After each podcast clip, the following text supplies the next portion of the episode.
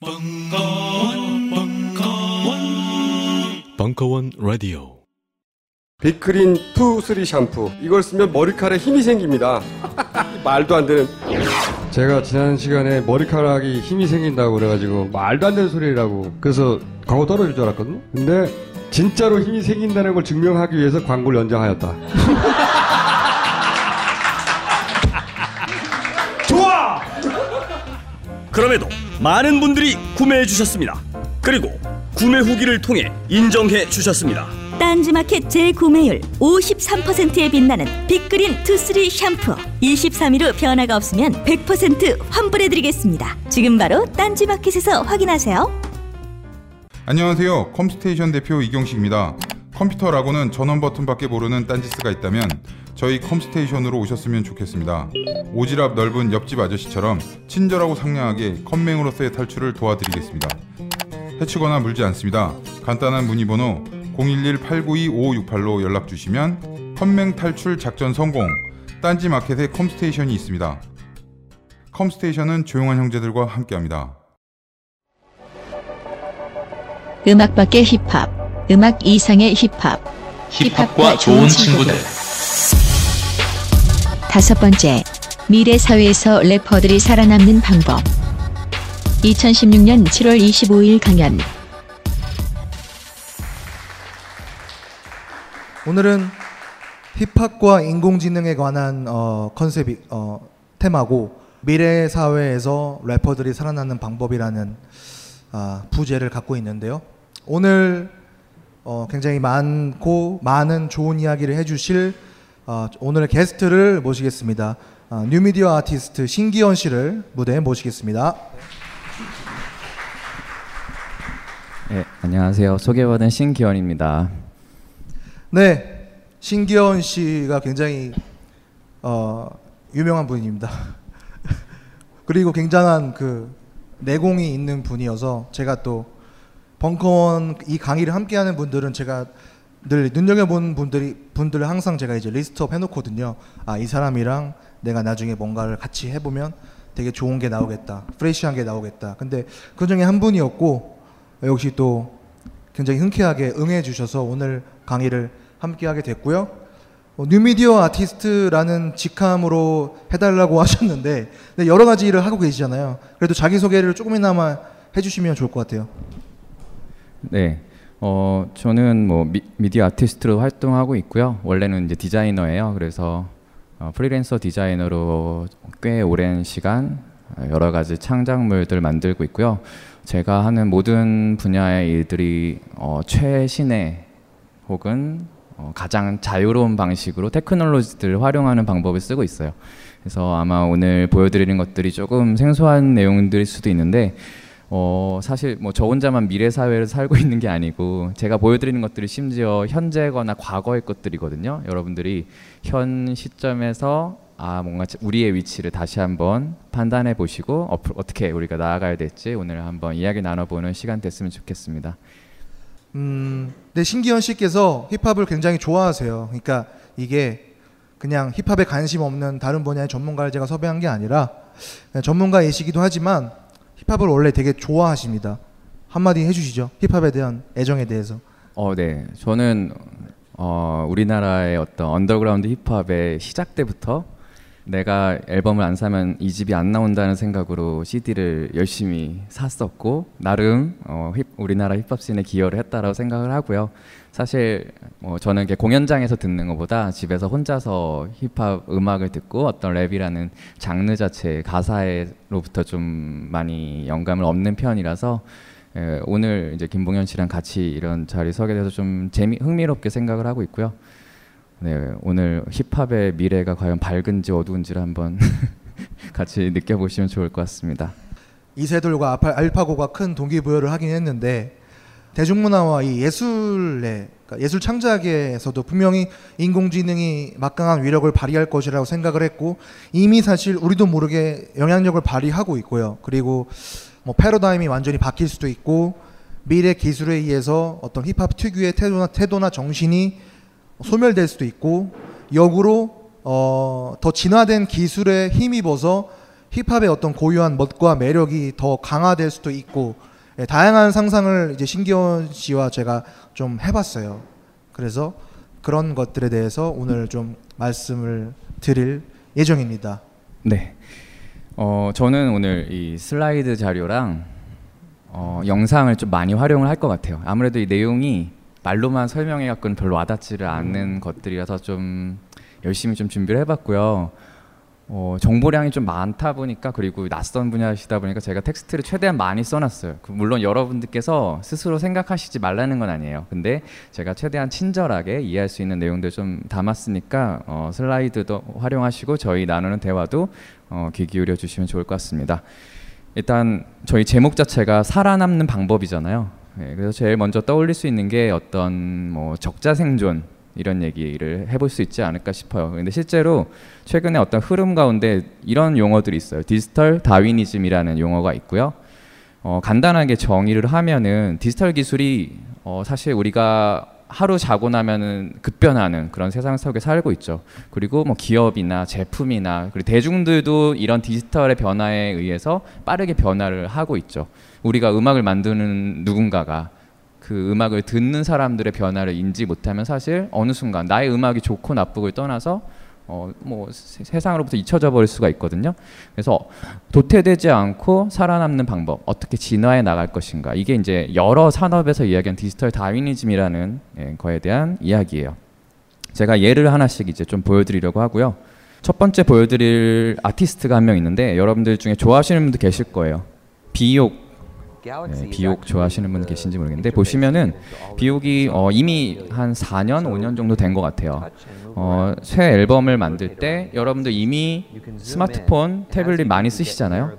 자기 앨범을 이런 모바일 애플리케이션으로 만들었어요. 그리고 실제로 앱을 다운로드 받은 다음에 트랙 하나하나를 인앱 결제로 결제를 하는 방식. 그리고 우리 애플리케이션은 자고 일어나면 또 업데이트가 되어 있잖아요. 이, 앨, 이 앨범은 계속해서 업데이트가 되는 거예요. 그리고 실제로 이제 손에 만져지는 이 비요크라는 뮤지션의 음악이 조금 난해한 부분이 있거든요. 굉장히 아방가르드한 장르인데 그 자신의 아이덴티티, 자신의 음악 잘 표현할 수 있는 어떤 비주얼적인 요소, interaction 요소들을 이 안에 잘 섞어놨어요. 굉장히 흥미로운 시도를 했었고요. 이번에 이제 비요크 디지털이라는 공연을 월드 투어를 하고 있어요. 얼마 전에 일본에서 일본 과학관에서 공연을 했었고 다음에는 또 영국에서도 하게 되고 하는데 어, 최근의 기술을 활용해서 360도 카메라 20대를 가지고 라이브 퍼포먼스를 했었고 무대 의상이나 뭐 가면 같은 것들을 3D 프린터라고 하는 것들을 이용해서 굉장히 초현실적인 연출들을 하게 돼요. 그래서 이분이 60 한 5년생쯤 되세요. 굉장히 나이 많은 어, 우리나라로 보면 아주머니인데 아직도 이렇게 테크놀로지를 계속 흡수하면서 시대의 변화를 좀 주도해 나가고 있다. 이런 부분들이 우리에게 좀 큰 영감을 주지 않나 싶어요. 조금 반면에 일본의 아이돌이거든요. 퍼퓸이라고 하는 아이돌 그룹인데 이 지금 무대 연출을 한번 보시면 깜짝 놀라실 만한 연출이 있어요. 우리가 어떤 라이브 무대를 볼 때 카메라라는 것들이 설치가 돼 있고 카메라와 카메라는 컷 컷으로 넘어가게 되잖아요. 지금 이 무대 연출은 마치 카메라가 날아다니는 것처럼 이동을 하듯이 카메라가 변화가 돼요. 근데 실제로는 여기에 설치되어 있는 카메라는 몇 개가 안 되고 나머지는 virtual 카메라라고 하는 개념으로 어, 이 3D 공간의 3D로 스캐닝을 하면서 중간 영역을 3차원 그래픽으로 메꿔 나가요. 그래서 이 카메라에서 이 카메라 넘어가는 transition을 가상의 CG로 이음매 어, 이음매가 보이지 않도록 연결을 하고 있거든요. 굉장히 흥미로운 거는 지금 보시는 영상은 유튜브에서 볼 수 있는 공연 영상인데 지금 현장에서 저 스마트폰 들고 있는 사람들이 찍은 직직 영상이 있거든요. 저 영상을 보면 이런 효과가 하나도 들어가지 않아요. 왜냐하면은 모든 것들은 컴퓨터에 의해서 어, 프로세싱을 거친 결과물을 우리 유튜브에서 보는 거기 때문에 사실 그러면 이제 공연이 우리가 라이브 가서 보는 게 더 좋다라는 얘기를 일반적으로 하잖아요. 이, 이런 이런 공연은 라이브에서 보면은 100% 즐길 수 없고 유튜브를 통해 즐겼을 때 진짜를 볼 수 있는 굉장히 이상한 아이러니한 상황이 되는 거예요. 우리가 매체를 어떻게 이해하고 어떻게 소비해야 되냐 이런 생각을 한번 해볼 수 있겠죠. 저는 이제 미디어 아티스트라는 이름을 쓰고 있는데 사실은 백남준 선생님 아시죠? 네, 우리나라에서 저는 가장 위대한 아티스트라고 생각을 하는데 어, 이분이 이뤄낸 일들 중에 뭐 인공 위성을 활용한 실시간 공연도 있었고요. 굉장히 희한한 작품들 많이 보여주셨죠. 그리고 실제로 테크놀로지를 다룰 줄 아는 분이었어요. 그런데 이분이 처음 작업을 초창기 시작하실 때만 하더라도 이 현대 미술이라는 쪽이 굉장히 어, 막연한 상황이었어요. 듀샹이라는 아티스트가 있는데 이 아티스트가 어, 남성의 소변기를 갖다 놓고 샘이라는 이름을 붙이고 이제 이게 작품으로서 인정을 받은 거예요. 그러면 이제 세상의 모든 물건, 여기 있는 커피잔, 뭐 테이블 모든 게 사실 예술이 돼 버리면서 더 이상 젊은 작가들이 할 게 없는 시대가 찾아온 거죠. 예, 젊은 나이에 갑자기 너무나 큰 거장이 큰 일을 저질러 버린 거예요. 그래서 이제 백남준이 했던 인터뷰에서 했던 얘기가 듀샹이 비디오 백은 다 했다. 그리고 들어오는 문은 크게 만들어내 나가는 문 너무 작게 만들어 놓은 거예요. 미술계에 들어올 수는 있지만 나갈 수가 그 자신의 듀샹의 영향력을 빠져나갈 수가 없는 거예요. 그래서 자신은 비디오라는 걸 비디오 아트라는 걸 통해서 듀샹이 만들어 놓은 이 넓은 범위를 빠져나갔다. 쉽게 말해서 세상에 없던 새로운 것들을 해냈다라는 거죠. 그래서 저한테는 사실 백남준 선생님이 굉장히 큰 영감을 주고 저의 작품 세계에도 많은 영향을 미치고 있어요. 이분이 실제로 음악을 하셨어요. 근데 음악이 음악에 대한 정의 자체를 좀 뒤흔들어 버리죠. 저렇게 바이올린을 들고 나와서 일정 시간을 기다린 다음에 바이올린을 부수는 행위. 이 상황과 어떤 해프닝이라고 이야기하는 이 상황과 그 상황에서 펼쳐지는 소리와 관객과의 관계, 무대와의 관계 자체가 하나의 음악이라고 정의를 했어요. 지금 저 그림이 굉장히 상징적인 그림이죠. 권위적인 바이올린을 질질 끌고 바닥에 끌고 걸어가는 홀로 걸어가는 이런 아티스트들이 존재를 했었죠. 사실 어, 어떤 다윈이즘, 디지털 다윈이즘을 이야기할 때 기존의 것들로부터 살아남기 위한 하나의 어, 파격적인 행동이라고 할 수 있을 것 같아요. 진화라는 측면에서 우리가 어떤 것들이 변화해 나가는지 몇 가지 좀 보여드리려고 하는데 당장엔 여러분들 다 우리 신체도 가지고 있고 지능 다 생각을 하고 계시잖아요. 이것들이 어떻게 대체되어 가고 있는가, 진화되어 가고 있는가를 보여드리려고 하는데 뭐 당장에는 여러분들이 그냥 네이버 뉴스 일면에만 보더라도 이런 기사들이 막 쏟아지고 있어요. 그냥 일상적인 대중들이 보는 뉴스 기사에 뭐 로봇이 피자헛에 취직을 했다. 로봇이 대신 나 대신에 주식 투자를 해준다. 이런 기사들이 일상처럼 나오고 있거든요. 사실은 이게 어, 미래의 얘기가 아니라 이미 현재이고 과거의 이야기라는 거죠. 2045년을 어, 어떤 특정 과학자들은 되게 중요한 시점으로 보고 있어요. 특히나 이제 알파고 여러분들 알파고의 올해 초에 굉장히 큰 충격 받으셨잖아요. 그렇죠? 네, 지금 막 바둑학원에 애들을 보내는 부모님들도 계시고 그 알파고를 개발한 한 과학자가 2045년이 되면 특이점이라는 싱귤레러티라는 이야기, 개념을 이야기하고요. 인간 전 인류 이때는 뭐 60억일 수도 있고 80억일 수도 있고 이 인류의 모든 지능을 합친 것보다 강력한 인공지능이 나타난다. 그때는 세상이 완전히 전복된다라는 이야기를 해요.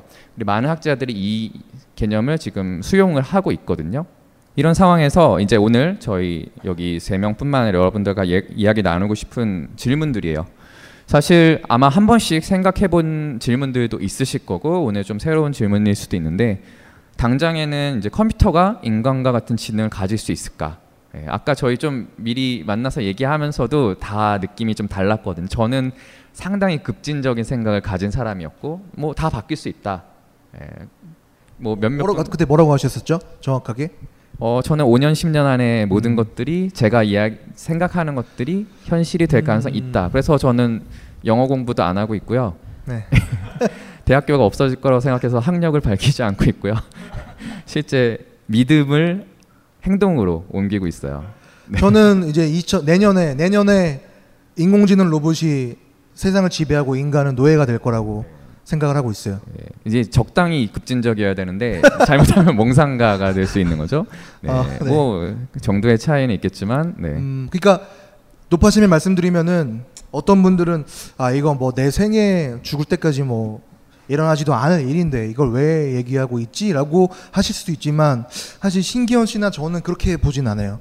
뭐 내년에 당장 사람보다 더 정서적으로 충만하고 기술적으로 뛰어난 랩을 하는 인공지능이 나올 거라고 생각하지는 않지만 저는 지금까지의 경험으로 비춰봤을 때 굉장히 갑작스럽게 그리고 그 폭도 굉장히 크게 이제 근시일 안에 바뀔 거라고는 생각하는 타입이거든요. 뭐 몇 년 안에.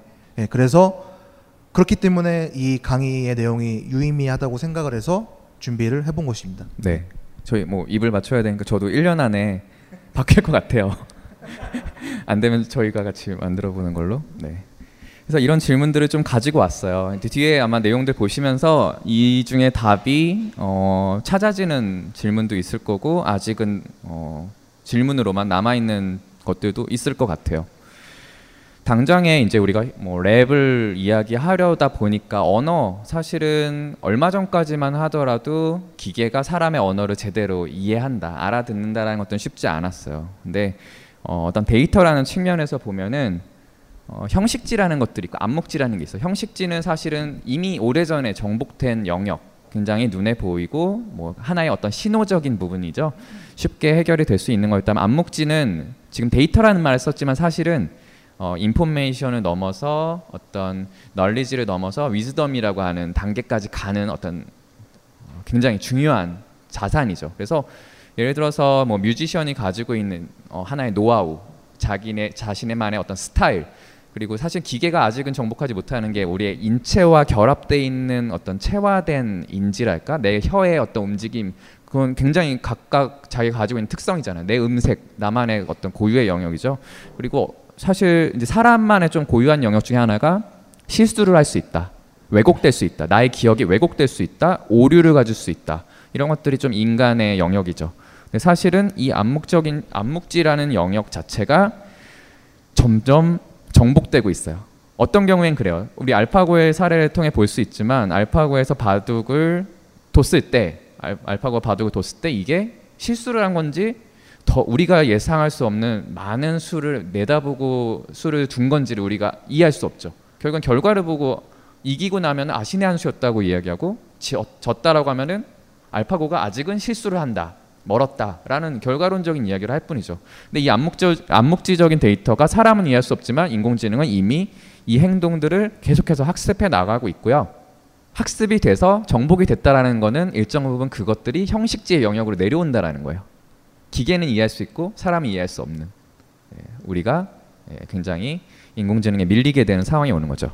몇 지금 가지 지금 이 부분이 이제 어떤 단어가 조금 학술 학술적인 면은 있지만 되게 쉽게 말하면은 우리가 보편적으로 인공지능에 대해서 항상 갖는 의문이나 그런 것들과 관련 있는 거죠. 그러니까 인공지능이 아무리 발달해도 미래 기술이 아무리 발전해도 인간에겐 마음이 있잖아. 뭐 인간에겐 정서가 있고 그러니까 아무리 발전해도 한계가 있을 수밖에 없어 라고 어, 생각하는 것의 어떤 핵심을 꿰뚫고 있는 것이죠. 그런 하지만 그런 것조차도 이제 인공지능이 야금야금 정복하고 있는 중이다라는 것입니다. 그렇죠.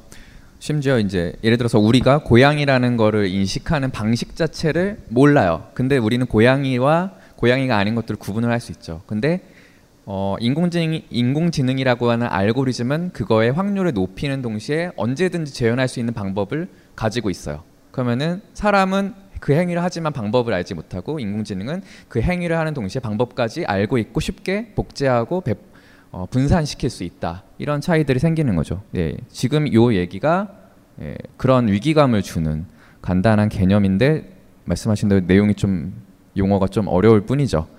근데 구체적인 예를 좀 보시면 아마 이해 가실 건데 넘어가 볼까요? 지금 당장의 언어 영역은 여러분들의 손바닥에 있는 이런 애플리케이션 단에서 정복이 돼 버렸어요. 이 노래가 지금 라밤바라고 다 누구나 알고 있는 노래인데 어떤 물리적인 공간에 있는 텍스트를 스마트폰에 갖다 대면은 언어를 인식하고 번역을 해서 덧입혀서 내가 원하는 다른 언어로 덧입혀서 번역을 해주고 있어요. 저게 영상에 텍스트를 이중으로 입힌 게 아니라 그냥 정말로 영상의 그 일부인데도 인식을 해서. 네, 그러니까 네. 여러분들 여행을 가서 공항에 딱 도착해서 여러 알 수 없는 말로 돼 있는 데라 스마트폰을 갖다 대면 그냥 그 표지판이 내가 읽을 수 있는 용어로 바뀌는 거죠. 네, 그리고 내가 됐을 때 옆에 사람이 됐을 때 다르게 보일 수도 있고요. 네, 이런 식으로 언어의 영역이 읽고 번역을 하는 것들의 정확도는 이미 너무너무 높아졌어요. 그리고 뭐 듣고 인식하는 것들도 상당히 높아진 상태고요. 제가 이런 유튜브 영어로 된 유튜브 볼 때 자막 버튼만 딱 켜놓으면요, 이 안에서 들리는 영어 소리를 자막으로 바로바로 바로 표시를 해주거든요. 정확도도 상당히 높은 상태고, 네, 그래서 제가 영어 공부를 안 하는 거죠. 네. 사실 조금 더 이제 여러분들 위기를 느끼실 만한 사례를 보여드릴게요. 이거는 심지어 어떤 미디어 아티스트의 그냥 하나의 습작 같은 결과물이에요. 자 보시면은 이 아티스트가 맥북 프로라는 우리가 쓰는 일반적인 컴퓨터를 켜고 그 컴퓨터에 있는 웹캠을 가지고 도시를 걸어요. 근데 지금 이 위쪽에 보이는 자막 보이시죠? 우리가 보는 이 영상은 실시간으로 매우 빠르게 화면을 여러 장의 그림을 받아들이고 있는 거잖아요. 그 그림을 계속해서 서술을 하고 있어요. 네. 칭스터 보시기에 정확도가 높은가요, 이게? 뭐 그러니까 다 맞는 건 아닌데 얼추 맞게 하고 있는. 네, 아주 빠르게. 사실은 사람이 눈이 따라갈 수 없어서지 1초당 영상이 30프레임이면 1초에 30개의 문장을 만들어내고 있는 거죠. 그 이상으로 만들어낼 수도 있겠고요. 네, 뭐 광장 같은 데를 딱 비췄을 때 이 사람들의 행동이나 뭐 인상 인상착의 그리고 만약에 이게 어떤 실시간적인 것뿐만 아니라 한 달, 두 달, 오랜 시간에 걸친 데이터들을 기반으로 한다고 하면 그 사람이 1년 전에 왔다 온 사람인지 이런 것들을 어, 실시간으로 분석을 해낼 수 있어요. 이게 이제 인공지능이 인간을 닮아가고 있는 하나의 과정들이죠. 이건 이제 음악을 사람이 음악을 들으면서 느끼는 어떤 감정들을 여덟 가지로 조금 축약해서 정리해 놓은 건데요. 지금 듣는 이 음악에 대한 감정의 정도를 실시간으로 보여주고 있어요. 지금 이 화성 자체가 너무 복합적인 감정을 갖고 있잖아요. 그랬을 때 그 복합적인 감정까지도 이렇게 시각적으로 실시간으로 보여주고 있죠. 그러니까 뭐 인간의 감정, 인간이 느낀 감정을 인공지능이 어느 정도 따라할 수 있다. 이런 얘기겠고요. 반대로 사람의 모습을 통해서 그 사람이 어떤 감정을 갖고 있는지를 인식하는 것은 이 정도로 발전이 되어 있어요.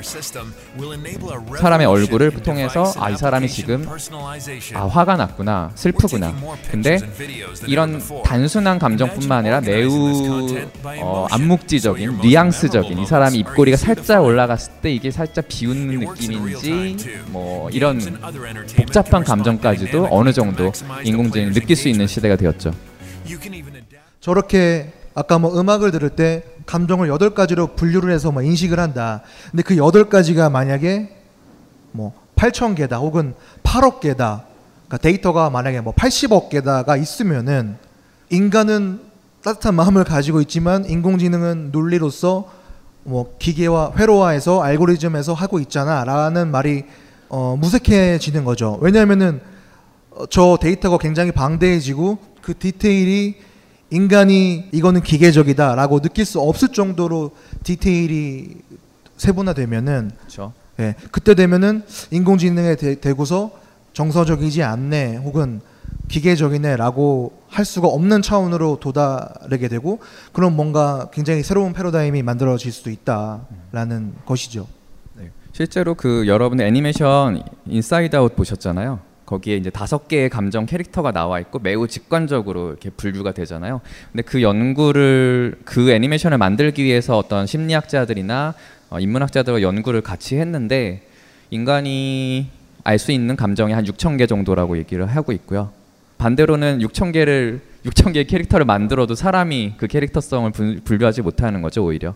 그러니까 뭐 지금 말씀하신 예로 전제로 하자면 6천 개를 인간이 인식할 수 있는데 뭐 6만 개의 데이터를 입력해 놓으면은 만약에 블라인드 테스트를 하면은 어떤 것이 인공지능의 감정이고 인간의 감정인지를 인간은 캐치할 수가 없는 상황에 이르게 된다는 것이죠. 그러면은 그때는 인공지능에 대한 우리의 어떤 우리가 인식하고 있는 한계성이라는 게 의미가 없어지는 것이고 예, 새로운 세계가 열릴 수도 있다라는 것입니다. 이제 여기서 조금 다음 단계를 넘어가면 그러면 결국에는 나라는 어떤 개인의 개성, 아이덴티티와 어, 취향이라는 것들이 존재하잖아요. 사실 이미 많은 음원 서비스들이 음원을 음악을 추천을 해주는 서비스를 가지고 있어요. 그리고 예전에 뭐 아이튠즈 같은 데서 아이팟의 음악을 막 추천해준 지니어스라는 것도 있었고 근데 문제는 내가 100번 마음에 들어도 한 번에 마음에 들지 않으면 우리는 그 서비스를 쓰지 않았죠. 지워버리거나 취소를 했었죠. 근데 이제는 그 quality가 상당히 높아지고 있고요. 지금 보시는 인공지능들도 어떤 캐릭터들이 설정돼 있어요. 앱, 아이폰 쓰시는 분들은 시리라는 인, 아이, 어떤 캐릭터를 가진 인공지능을 갖고 계실 거고요. 그리고 구글에서 안드로이드 폰에도 구글 나우, MS, 뭐 아마존, 아마존의 경우에는 이제 아마존 에코라고 하는 스피커를 하나 만들었어요. 이거는 여러분들이 그냥 당장 구매하실 수 있는 제품인데 이 스피커 자체에 알렉사라고 하는 인공지능이 내장이 되어 있고요. 내가 말로 거- 말을 걸어서 음악을 추천을 받거나 어떤 내 주거 공간의 분위기를 전환할 수 있거나 전화를 받거나 문자를 쓰거나 이런 행위들을 알렉사를 통해서 할 수 있죠. 그리고 아마 영화 허를 다 보셨을 텐데 되게 위기감을 주는 한편 약간은 음, 저는 공감이 가는 부분이 사실은 많았거든요. 그 영화에 나오는 사만다라고 하는 대상의 경우에는 심지어 우리의 사랑의 대상이 되는 어떤 사회를 그리고 있죠. 그래서 이렇게 인공지능이라는 것도 캐릭터성을 갖고 있고 우리의 캐릭터를 이해하고 어, 맞춤형으로 분화가 되고 있다 이런 얘기들 할 수 있고요. 좀 와닿지 않으실 것 같아요. 구체적인 사례들을 좀 보여드릴게요. 지금 이 서비스 x.ai라고 하는 이 도메인에 가시면 이런 서비스를 보실 수 있는데요.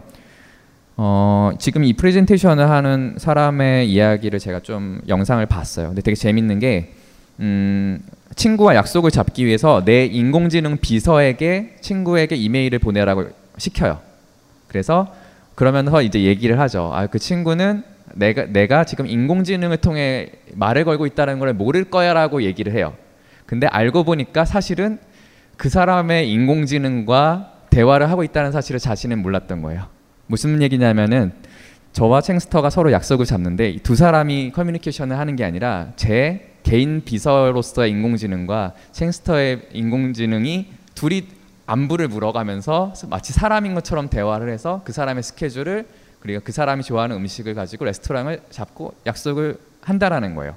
이제는 어떤 추천, 이 사람에 대한 기호를 분석해 추천하는 것뿐만이 아니라 그냥 직접적인 의사 결정까지 이 인공지능이 대신하게 되는 쉽게 말해서 우리가 인공지능을 고용을 하는 시대가 됐고 이런 서비스가 모바일 속으로 들어와 있다라는 거예요. 네, 멀지 않은 얘기죠. 요즘 나는 책 추천을 하지 않는다. 그래도 이 책은 추천하지 않을 수 없다. 나는 딴지일보 읽은 척 매뉴얼의 애독자였으니까. 이웃 시민 고전은 직접 반려들어 읽는 게 가장 좋다. 그게 여의치 않으면 너부리의 읽은 척 매뉴얼을 읽어라. 읽은 척 매뉴얼은 고전들의 뒤틀린 소개이자 색다른 비평일 뿐만 아니라 그 자체로 고전과 맞먹는 유사 고전이다. 고종석 그는 딴지일보 역사를 통틀어 가장 딴지적 글쟁이다. 김어준 고전이 얼마나 재밌는가를 은하계에서 가장 재밌게 설명하는 책. 딴지 편집장 너브리의 고전문학 읽은 척 매뉴얼. 아직 고전을 모르는 분들께 그리고 이미 고전을 알고 있는 분들께도 강력 추천합니다. 지금 바로 전국 서점에서 만나보세요. 딴지 마켓에서 구입하는 분께는 저자 사인본을 배송해 드립니다. 이제 갑질만연 유통시장에 똥침을 날릴 때 딴지일보가 만든 신개념 마켓 딴지 마켓 판매자와 소비자 모두가 갑이 되는 상호 갑질주의 원가를 후리지 않되 낮출 대로 낮춰낸 합리적 가격 딴지일보 기자들이 직접 취재하며 검증한 믿을 수 있는 상품들 명랑 소비문화 창달에 이바지하리라 딴지마켓 마켓.딴지.com으로 접속하세요.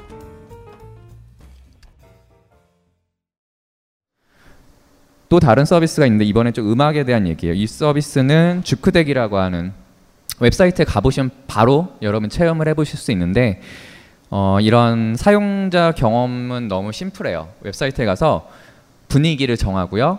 장르를 정하고 아 이- 내가 만들고 싶은 노래는 한 2분 15초 정도면 좋겠어. 나는 2분 15초짜리 영상이라 이 음악을 넣을 거야라고 딱 입력하고 create track을 누르면은 일정 시간이 지나서 하나의 MP3 파일을 나에게 던져줘요. 굉장히 예, 빠른 속도로 이런 일들을 해내죠. 실제 이 음악을 한번 들려드려 볼게요. 이 서비스를 만든 어떤 창업자의 프레젠테이션, 어떤 테크 프레젠테이션인데 한번 보실까요? 자신의 서비스를 랩으로 소개를 해요. Give you one that's no more, no less, and if you don't like it, hit refresh. So give Duke Deck a try. We are now live and inviting all of you to the site. We really hope that you find something you like. So TechCrunch Disrupt, thank you and goodbye. Yeah! That was so cool! 네, 저도 오늘 프레젠테이션을 이렇게 하고 싶은데 어색해서 네. 여기서 여담이지만은 뭐 음악과 관련한 기술이기 때문에 랩으로 한 것도 있겠지만은 랩이라는 게 확실히 리듬에 기반하고 네. 라임이라는 비슷한 발음이 반복되는 랩이라는 형식이 네. 사실 메시지 전달이 얼마나 효율적인가 네. 그냥 말하는 것보다 더 훨씬 기억에 남고 사실 사실 그 영상을 제가 편집을 짧게 한 건데 훨씬 길어요. 근데 프레젠테이션으로 진행을 했으면 한 20분이 걸릴 거를 한 3분 정도에 압축을 해서 효- 매우 효과적으로 전달하거든요. 근데 사실 여기서 중요한 거는 지금 뒤에 나왔던 그 비트가 이 서비스의 인공지능이 만들어준 음악이라는 거예요. 여러분들 전혀 불편함이나 뭐 어색함 느끼지 않고 그냥 음악으로 들으셨잖아요. 네. 뭐 굉장히 자신의 서비스 잘 어필하는 창업자라고 생각을 하는데 그러니까 굉장히 단순하게 말하자면 지금 현재도 그러니까 당장 내일이라도 예를 들면은 저러한 랩에 특화된 플랫폼을 만들어서 랩을 되게 잘 알고 있는 사람이 뭐 랩의 테크닉적인 면모, 어떤 attitude적인 면모, 라임의 어떤 배치 이런 것들을 굉장히 방대한 데이터를 입력을 해놓으면은 사실 지금도 되게 정교한 랩이 인공지능에 의해 완성될 수 있다는 말이 되는 건가요? 그렇죠. 만약에 저는 저 창업자가 자신이 어필하고 싶은 프레젠테이션 내용을 랩으로 전달한다까지는 인간으로서 가질 수 있는 되게 creative한 아이디어라고 생각을 해요. 만약에 저거를 알고리즘으로 구현을 했다 그러면 제가 오늘 여러분들이 보여드린 이 프레젠테이션을 업로드해요. 이거를 랩으로 만들어주라고 하면 인공지능이 랩으로 만들어주죠. 저는 그 랩을 가지고 가서 부르기만 하면 되는 거예요. 예, 다 가능한 시나리오예요, 충분히. 근데 최초에 아 내가 프레젠테이션을 랩으로 해야지라는 영역은 인간이 할 수 있는 최초의 아이디어죠. 네, 흥미로운 사례였으면 좋겠는데, 네. 어, 조금 다르게는 어, 상업적인 영역에서도 이런 인공지능들을 활용을 하고 있어요. 여러분들이 지금 다 페이스북을 안 쓰는 사람이 없죠. 그리고 페이스북 메신저가 지금 전 세계에서 가장 많은 사람들이 쓰는 메신저거든요. 우리가 나누는 그 모든 대화가 페이스북의 인공지능을 계속해서 트레이닝 시켜주고 있는 거예요. 그런데 뭐 디즈니에서 이제 주토피아라는 영화 애니메이션이 개봉을 했었고요. 지금 페이스북 메신저의 일정 캐릭 일정 캐릭터들은 계정들은 어 지금 디즈니의 주토피아에 나오는 캐릭터의 계정이 있어요. 그러면 내가 말을 걸어요. 그럼 예전에 여러분들 뭐 네이트온이었나? 그 심심이 이런 거 있죠. 예, 막 혼자 이렇게 회사에서 일하다가 아무도 나에게 말을 걸어주지 않으면 심심이에게 말을 걸면 심심이가 굉장히 차갑게 대답을 해줬었어요 기계적으로. 이제는 그 메신저에 있는 챗봇이라고 하는 기계가 나에게 대화를 어, 말을 걸어주고 내가 물어보는 질문에 대답을 해주고 문제를 해결해 주는데 거기에 우리가 익숙한 캐릭터를 통해 애니메이션을 통해 익숙한 캐릭터성이 입혀져 있고 내가 애정을 쏟을 수 있는 캐릭터들과 대화를 할 수 있는 그런 시대가 되고 있는 거예요. 이게 지금 페이스북 서비스 속으로 들어가고 있거든요. 여러분들이 아마 체험해 볼 수 있는 기회들이 있을 거예요. 우리가 저런 캐릭터들의 어떤 인격적인 깊은 부분까지 이해하기는 사실은 어렵기 때문에 저 대화가 어, 정말 저 캐릭터인지는 잘은 아직 저는 잘은 모르겠어요. 예, 우리에게 익숙한 사실은 우리가 익숙한 래퍼들이 가진 말투, 행동 양식, 어떤 사상 이런 것들이 챗봇으로 얼마든지 예, 전이가 될 수 있는 거죠. 그 사람의 데이터만 우리가 획득할 수 있다면요. 네. 지금 여러분들이 보시는 많은 수많은 SF 영화들이 현실이 되고 있죠. 근데 사실은 그 SF 영화가 현실이 됐다기보다는 영화의 컨셉 자체를 현실에서 이미 하고 있는 연구로부터 가져가는 경우들이 좀 많은 것 같아요. 음, 지금 보여드린 이런 시나리오처럼 인간의 어떤 개성이나 취향을 인공지능이 먼저 알고 추천을 해주고 제안을 해줘요. 그런데 사실은 세상의 어떤 트렌드라고 하는 것들의 실체를 좀 사회학적으로 보면은 이게 정말 많은 사람들이 좋아해서 트렌드가 된 것도 있겠지만 어, 누군가가 그냥 거대 집단 중에 소수가 이게 올해 트렌드야라고 제시를 하면은 모든 사람들이 그걸 탑다운으로 받아들이고 야 올해의 트렌드는 이거래 올해는 빨간색이 유행이래라고 그것들을 받아들이게 되죠. 이런 취향이라는 것들 자체는 상당히 조작된 것들일 가능성이 높고 어느 순간 우리는 그걸 수동적으로 받아들이면서 나의 개성, 나의 취향이라고 생각하지만 이거는 사실은 꼼, 꼼꼼하게 따져 보면은 내 취향이 아닌 거예요. 근데 어느 순간 이제 인공지능이라는 것이 굉장히 정교하게 나의 취향을 대변해주고 음악을 추천을 해줘요. 지금 이미 뭐 스트리밍 사이트에 올라 있는 top 100 순위는 우리가 뭐 카페에 갔을 때 그냥 너무나도 쉽게 딱 틀어놓으면은 1위부터 100위까지를 계속해서 틀어주죠. 우리는 그런 음악을 들으면서 내 취향이라고 생각을 하고 있고 더 이상 내 기호는 그 속에 존재하지 않게 되는 만약에 내가 반대로 창작자의 입장이 됐어요. 랩을 만드는 음악, 음악을 만드는 사람이 됐는데 인공지능이 저 먼 미래의 데이터를 이미 미리 예측을 하고 너가 그 음악을 만들어봤자 이 음악은 아무도 듣지 않아. 그러니까 애초부터 만들지 말라고 나에게 제안을 해줄 수도 있죠. 그리고 이런 시나리오는 많은 SF 영화에서 이미 어, 그려졌던 부분이 있고 Minority Report나 뭐 Gattaca 같은 영화, 아일랜드 같은 영화, 이런 영화들 보면은 열성인 인간들을 어, 우성인 사람들의 대체품으로서 태어날 때부터 분류를 해놓기도 하고요. 또 어떤 경우에는 얘는 범죄를 일으킬 확률이 뭐 80%야, 90%야. 그럼 사실 얘는 지금 시점에서는 죄를 짓지 않았어요. 그런데 잠정적인 범죄자이기 때문에 얘는 사회로부터 격리를 시켜요. 예, 인공지능이 추천하는 것들, 제안하는 것들에 대해서 우리가 굉장히 높은 수준의 권위를 부여하는 거죠. 그리고 모든 사회가 그거를 어, 통용하여서 사용하고 어떤 경우는 나는 그거의 피해자가 될 수 있어요. 네, 이런 사회에 살고 있죠.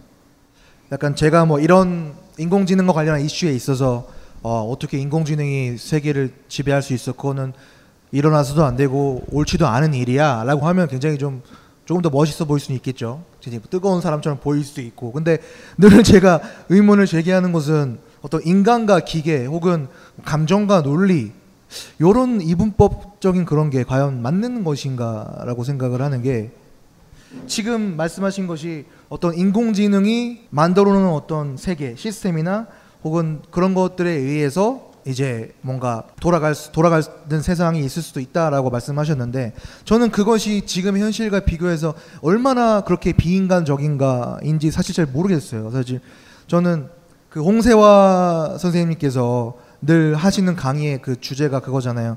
나의 생각은 뭐 정말 나의 생각인가였나? 하여튼 그런 거였어요. 그러니까 나의 생각은 정말로 나, 내 것이 맞나? 나의 생각은 어디로부터 온 건가? 이런 강의를 많이 하시는 걸로 제가 알고 있는데 지금 저희가 지극히 인간적인 것이라고 믿고 있는 우리의 감정이나 취향 같은 것도 사실은 그 원리를 따라가다 보면 하나의 어떤 아, 논리나 혹은 데이터로서 수집할 수 있는 사실 영역이라고도 저는 생각을 하거든요. 쇼미더머니 이전에 힙합을 좋아했던 사람과 이후에 좋아했던 사람으로 나눌 수도 있겠죠. 네. 그렇죠, 그렇죠. 네.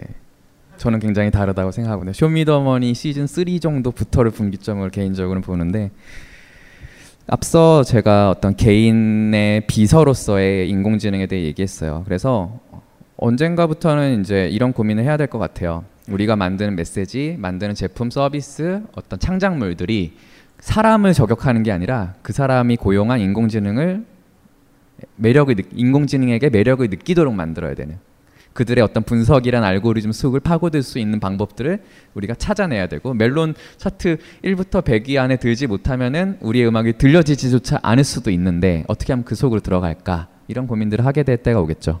지금 이런 인공지능에 대해 얘기를 했지만 사실은 인공지능의 가장 중요한 기반이 되는 것들이 있어요. 그걸 이제 데이터라고 얘기를 하는데 어, 쉽게 말해서 데이터가 없으면 인공지능은 큰 의미를 가지지 않아요. 예, 다르게 얘기하면은 데이터를 가지고 있는 사람은 또 다른 굉장한 권력을 가진 사람이라고 할 수 있겠죠. 지금 데이터라는 거에 대한 공유, 어, 데이터는 굉장히 빠르게 흘러 들어가고 흘러 다니고 있고 쉽게 위에서부터 밑으로 내려올 수도 있고 밑에 있는 데이터들이 한 곳으로 모일 수도 있는 이런 흐름들이 있는데 어, 오늘 좀 주되게 얘기할 거는 open source라고 하는 부분이에요. 그리고 힙합 문화에서는 이제 어떤 remix나 샘플링 그리고 copyright의 반대편에 있는 copyleft라는 것도 있고요. 어, 많은 창작자들이 이미 굉장히 중요한 개념으로 인식하고 있는 Creative Commons 같은 개념들도 있어요. 조금 급진적으로 가면 뭐 해킹 같은 것들도 있고요. 공유라는 거에 대해서 되게 다양한 층위로 이런 문화들 그리고 이런 용어들이 정의가 되어 있는데 그 중에서 open source 얘기를 좀 여기서 같이 해보려고 하는데요. 일단은 machine learning이라고 하는 그 알고리즘, 인공지능을 기반이 되는 것들은 대다수가 open source라는 형태를 가지고 있어요. 쉽게 말해서 알파고, 알파고를 만들고 있는 알고리즘이 TensorFlow라고 하는 인공지능이거든요. 제 주, 제가 알고 있는 저와 비슷한 일을 하고 있는 미디어 아티스트들 중에는 그 TensorFlow라는 거를 그냥 open source로 가져와서 이미 다양한 미디어 아트 작업을 하는 사람들도 있어요. 누군가는 그거 갖고 굉장히 거대한 걸 만들지만 뭐 작은 습작을 만들기 위해서 그런 알고리즘을 사용하는 경우도 있고요. 누구나 가져와서 쉽게 활용할 수 있고 자신의 창작물에 자신의 서비스에 응용을 할 수 있다라는 거죠. 그리고 그거에 기반이 되는 거는 빅데이터라고 얘기하는 어, 인간이 다 가늠할 수 없는 뭐 봐도 들여다봐도 뭔지 알 수 없는 그런 데이터 시간적으로도 오랜 시간 누적되어 온 데이터들 이런 것들이 어, 인공지능에서 굉장히 중요한 역할을 하고 있죠. 제가 이런 뭐 샘플링이나 리믹스에 대한 얘기 예시를 하나 좀 보여드릴게요. 이거 좀 재미있는 거라서 가져왔는데 이런 문화는 사실 이제 익숙해지셨을 거예요. 지금 보시는 거는 TV 인터뷰고요. She said, yeah. I said, no. So the girl come downstairs. She come out her apartment with her baby with no shoes on. I said, oh, girl, it's cold outside. She said, something ain't right. I said, oh, man. She said, oh, man. 볼륨을 좀 키워주실 수 있으실까요? I said, no, what? I got my three kids and we bounced out. Uh-uh, we ain't gonna be in no fire. Not today. 네, 옆집에 불이 났다는 얘기죠. 네, 그냥 우리가 알고 있는 그 뉴스 인터뷰예요. 근데 이 영상이 되게 화제가 됐었어요. 그래서 다양한 창작물들이 생겨나게 되는데요.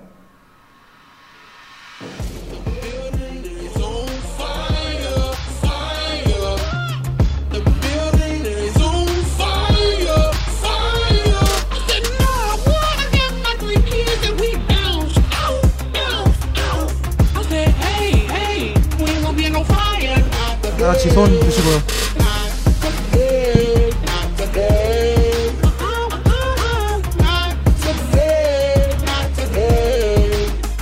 굉장하죠. 네.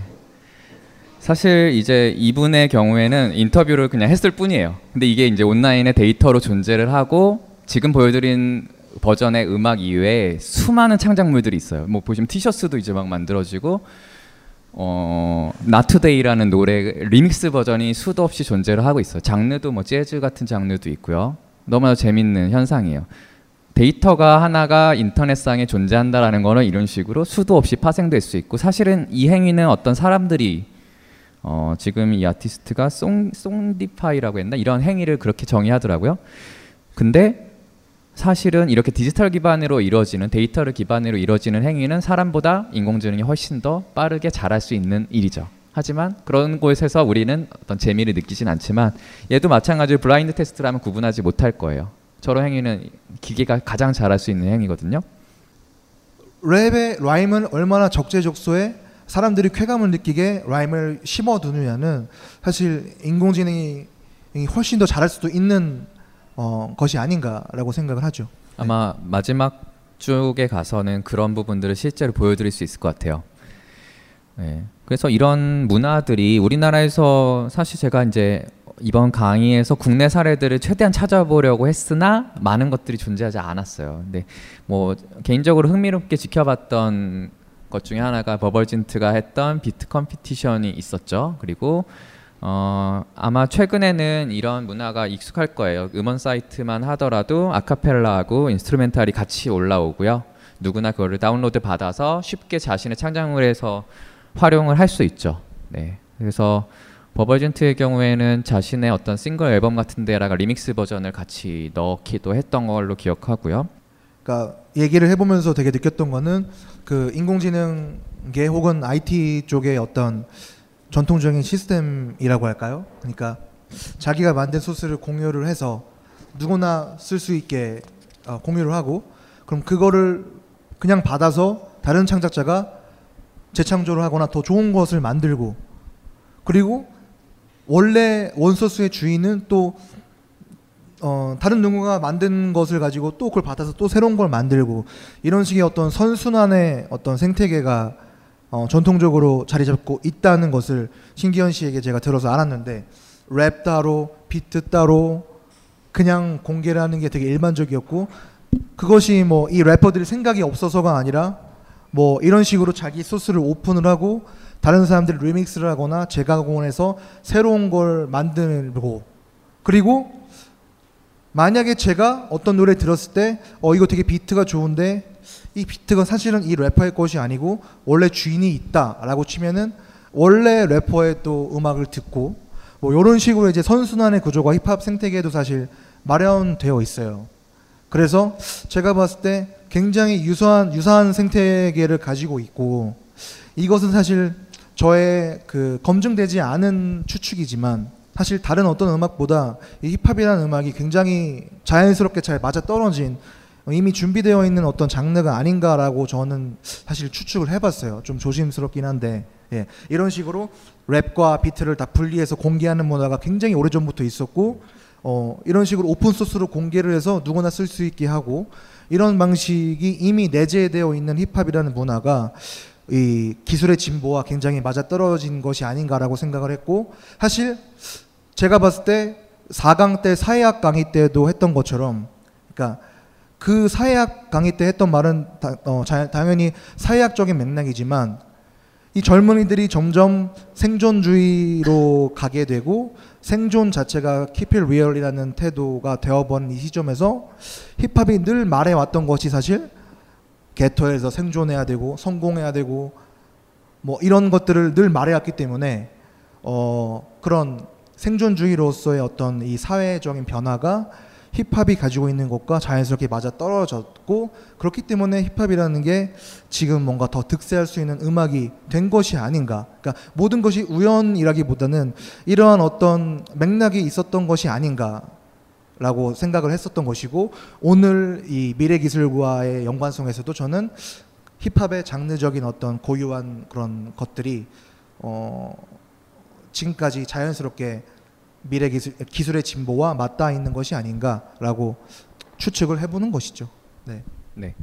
그래서 사실 모든 음악 의 어떤 음원이라는 것들 디지털화되면서 뭐 IT 기술과 접점을 많이 가지기는 해요. 하지만 힙합의 경우에는 그 파일 포맷이나 음악이라는 포맷만이 아니라 그 안에 어떤 정신이나 문화라는 것들이 결합돼 있잖아요. 그런 것들이 타고 들어가기에도 현재 IT 기술의 테크놀로지의 발전의 방향과 매우 밀접하게 일치한다. 이제 저도 아까 김봉현님 말씀하고 굉장히 고- 동감을 하는 바고요. 어, 이런 데이터에 대한 마지막 얘기인데 지금 인공지능이 인간을 위협한다. 그래서 우리가 이걸 어떻게 막아설 수 있을까? 뭐 우리가 할 수 있는 방법 중에 하나는 데이터를 더 이상 생산하지 않는다. 그래서 뭐 챙스타도 뭐 SoundCloud라는데 YouTube라는데 이런 컨텐츠 창작물을 올리시잖아요. 네. 그리고 저 같은 사람들 디자이너들은 또 Behance라는 데가 있고 개발자들은 GitHub 이런 어, 창작자들 커뮤니티가 있거든요. 우리가 여기다가 창작물을 올리는 것 자체가 사실은 어, 인공지능이 수집할 수 있는 데이터들을 제공하는 거죠. 그러면은 우리가 인공지능을 막으려면은 그런 행위를 지금부터 멈춰서야 되는 거죠. 네. 하지만 더 큰 문제는 우리가 어떤 생산이라는 행위만이 아니라 유튜브의 영상을 봐요. 좋아요를 눌러요. 소비하는 방식에서의 그냥 내가 클릭을 하는 것만으로도 사실은 나의 기호를 표현하고 있는 거고 아 이 컨텐츠는 인기가 있구나 이거는 인기가 없구나라는 하나의 데이터를 생성하는 거거든요. 그러니까 사실 우리가 생산하고 업로드하는 것뿐만 아니라 소비하는 것조차도 데이터 인공지능에게는 예, 학습의 예, 재료가 되고 있다. 우리가 이것들을 다 멈추지 않을 거- 않을 이상에는 앞으로 인공지능과 어떻게 사이좋게 지낼까, 내가 이거 어떻게 활용을 할 수 있으며 공존할 수 있을까를 고민하는 게 좋지 않을까. 네, 그런 생각들을 예, 여기까지 한번 정리를 해봤습니다. 우리는 생각했습니다. 실외는 가까운 곳에 있다고. 우리가 파는 것은 음료 몇 잔일지 모르지만 거기에 담겨 있는 것이 정직함이라면 세상은 보다 건강해질 것입니다. 그래서 아낌없이 담았습니다. 평산네이처 아로니아 친친친 지금 딴지마켓에서 구입하십시오. 네. 그래서 뭐 여기까지가 조금 위기감을 드리고자 했는데 아직은 위기감을 덜 느끼실 거라고 생각을 하는데 그러면은 우리가 어쨌든 제가 스스로 앞서 일부에서 결론을 내리면 우리가 대, 뭔가 대체 대체되지 않기 위해서는 공존하는 방법을 택하자 이런 얘기를 할 수 있을 것 같아요. 우리 좀 제가 사실 뭐 전문적으로 지식은 없지만 예전에 산업혁명이라는 것들이 있었잖아요. 그리고 산업혁명이 사람의 인간들의 삶을 더 풍요롭게 해줄 거다라는 예견들이 있어 왔죠. 뭐 증기기관이 일을 대신해주고 그리고 전기가 대신 일을 해주고 근데 사실은 우린 더 바빠지고 일을 더 많이 하게 됐던 것 같아요. 그 와중에 요즘 뭐 보도 자료에서 맨날 나오는 게 이, 런딱 주제 있, 있죠. 여러분들 직업 제가 잘은 모르지만 항상 이런 순위 나오면 내 직업 막 찾아보잖아요. 어딨나, 몇 위에 있나, 그쵸? 네. 여러분들 직업 어디 어디 계시나요? 네. 대략적인 순위가 어떻게 되죠? 네? 제가 이게 버전을 다 찾아보니까 너무 서로 달라서 예, 예시를 넣지 않았어요. 그리고 상상의 영역으로 맡기려고 하는데 사실은 저는 그걸 믿지 않아요. 왜냐면은 그 많은 자료 중에는 창의적인 직업들은 대체되지 않는다라고 얘기하거든요. 네. 근데 사실 제가 지금부터 보여드리려는 거는 인공지능이 창의적인 영역에서 어떻게 활약하고 있는가 조금 보여드리려고 하고요. 넘어가 볼까요? 아마 여러분들 많이 보셨을 만한 사례가 요거예요. 어떤 이미지, 뭐 반고우가 그린 그림을 다른 이미지에 합쳤을 때 기존의 이미지를 해치지 않으면서 그 이미지가 이렇게 변환이 되죠. 네, 이건 사실 뭐 인스타그램 필터 효과랑은 차원이 달라요. 특성을 굉장히 깊이 있게 인공지능이 분석을 해서 실시간으로 이런 이미지 결과물들을 던져주는 거거든요. 네, 실제 지금 모바일 폰에서 이런 이미지 변화할 수 있는 서비스가 있는데 이 경우에도 그 모바일 폰이 갖고 있는 프로세서로 해낼 수 있는 일이 아니라서 서버에 요청을 해서 그 인공지능 서비스를 하는 서, 컴퓨터에서 프로세스 연산을 다 마친 결과물만 우리 스마트폰을 보내주고 있는 상황이죠. 네, 상당히 아름다운 그래픽이죠. 이거는 뭐 창작자들 직접 만들려고 해도 사실 좀 어려워요. 하지만 인공지능의 어떤 랜덤한 요소로 맡겼을 때 이 결과물들을 만들어내고 있고요. 지금 이런 추상주의, 뭐 몬드리안이든 칸딘스키든 이런 그래픽 그래, 그림을 우리 구글에서 찾을 수 있는 사진 하나 합쳤을 때 예, 굉장히 멋지죠. 예술가라고 할 수 있는 예술가의 작품이라고 할 수 있을 만한 이미지를 얻었고 여기 제가 되게 좋아하는 사례인데 디카프리오가 예, 아카데미상을 받은 네, 저런 이미지들을 만들어낼 수도 있는 요거는 제가 한번 여러분들이 저 남의 얘기를 하면 와닿지 않으실 것 같아서 김봉현님의 이미지를 예, 이게 이제 고해상도 이미지를 보면 상당히 그럴싸해요. 막 반 고흐 버전도 있고 일본의 전통 화풍도 있고 예, 되게 재밌거든요. 이런 걸 이제 neural style이라고 하고 어떤 인간의 뇌에서 이루어지는 방식들. 그러니까 사라, 사실은 어떤 화가가 가진 화풍이라는 게 있었어요. 그 사람이 붓을 놀리는 방법이나 물감을 덧칠하는 방법, 순서 이런 것들을 스타일을 알고리즘으로 정의해서 어떤 재료를 주고 어떤 요구 사항을 해도 그것들을 그 사람의 스타일로 만들어내는 거예요. 지금 보시는 거는 오른쪽에 있는 그래피티 이미지를 힙합의 어떤 뭐 뮤직비디오 한 편을 그냥 매칭을 시킨 것 뿐, 뿐이에요. 그래피티 이미지가 바뀌는데 굉장히 모션 그래픽으로서 완성도 있는 영상들이 만들어지고 있죠. 이거는 생산성의 측면에서 봤을 때 저걸 하나하나씩 사람이 정의하고 만든다? 불가능하거든요. 저런 스타일 자체를 구현하기도 어렵고요. 너무나도 쉬운 창작 프로세스를 갖고 있고 인공지능이 가진 창작 영역에서의 활약이 어마어마하다. 어, 하나의 일례가 될 것 같아요. 지금 보시는 건 이제 Google에서 open source로 공개한 어, 하나의 알고리즘 중에서 요 Deep Dream이라고 하는 서비스 웹사이트 가시면 여러분들이 이미지를 업로드하고 이런 이미지를 얻으실 수 있어요. 근데 보시면 이미지가 굉장히 어, 초, 초현실적이죠. 그래서 dream이라고 하는 게 어떤 꿈속 세계처럼 보이도록 만든 건데 어, 지금 뭐 개의 이미지를 하나 넣은 것 같아요. 모든 모든 이미지에 개가 굉장히 자연스럽게 섞여 있어요. 알 수 없게 미묘하게. 근데 재밌게도 이 이미지들은 샌프란시스코의 한 전시회에서 이제 Deep Dream이라고 하는 테마로 아티스트들이 저 알고리즘을 활용한 이미지들을 만들어서 프린트를 해서 전통적인 미술의 전시 방식으로 전시를 했었고요. 실제로 예전에 돈을 내고 화가들이 사실 그림을 그려줬었잖아요. 그런 것들이 당장 위협받을 수 있는 그런 상황이 되겠죠. 보시면 이름이 다 deep, 뭐 deep learning, deep, 뭐 다 deep이에요. 하여튼.